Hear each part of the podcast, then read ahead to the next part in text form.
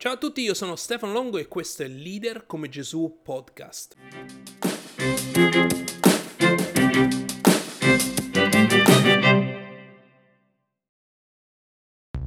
Questo è l'episodio 12 di Leader come Gesù podcast. Recentemente nelle ultime newsletter abbiamo riflettuto su come alimentiamo il nostro cuore. Spero che abbiate iniziato a, a riflettere seriamente su quello che immettete nel vostro cuore, perché l'episodio di oggi parla di un altro aspetto fondamentale nella leadership, che è la nostra identità. E il titolo appunto di questo podcast è La tua identità.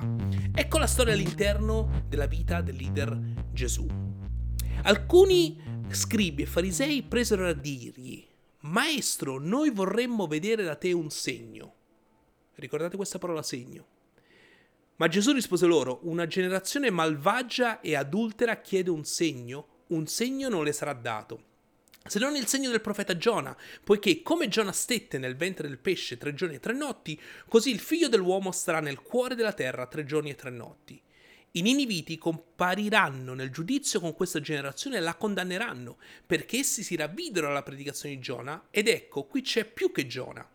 La regina del mezzogiorno comparirà nel giudizio con questa generazione e la condannerà, perché ella venne dalle estremità della terra per udire la sapienza di Salomone, ed ecco, qui c'è più che Salomone.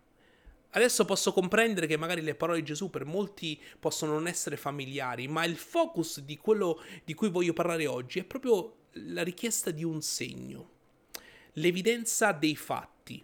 Le nostre azioni danno i segni e danno indicazioni di chi siamo. E voglio condividere con voi una, un'esperienza personale. Dopo sei anni di lavoro come direttore di una business unit di un'organizzazione internazionale, il nostro fatturato era cresciuto de, del 60%. Avevamo un team coeso e determinato e ognuno lavorava per la causa comune. Ogni cosa andava a gonfie vele, a parte il fatto che la leadership dell'organizzazione non mi sosteneva nelle loro decisioni. Io riportavo direttamente alla leadership dell'organizzazione e anno dopo anno la distanza tra me e la leadership aumentava e la comunicazione ormai era ridotta ai minimi termini. Voglio sottolineare un aspetto, quando si tratta di chi è giusto o chi è sbagliato, è semplicemente di un problema di comunicazione e questa comunicazione ormai era ridotta ai minimi termini. Durante una delle tante riunioni ricordo di essere stato confrontato per aver cambiato il mercato della business unit che dirigevo, accusato del fatto che non avevo mai sottoposto alla leadership il cambio di mercato.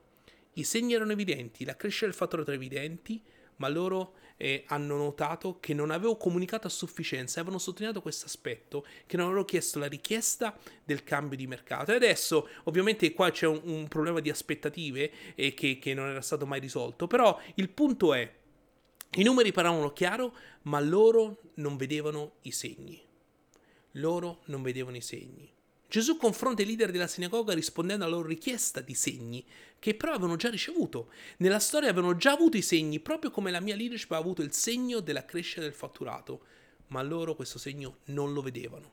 Era chiaro che c'era qualche problema di comunicazione. Gesù è sempre rimasto focalizzato sulla sua missione e sul suo percorso, camminando insieme a coloro che volevano camminare con lui.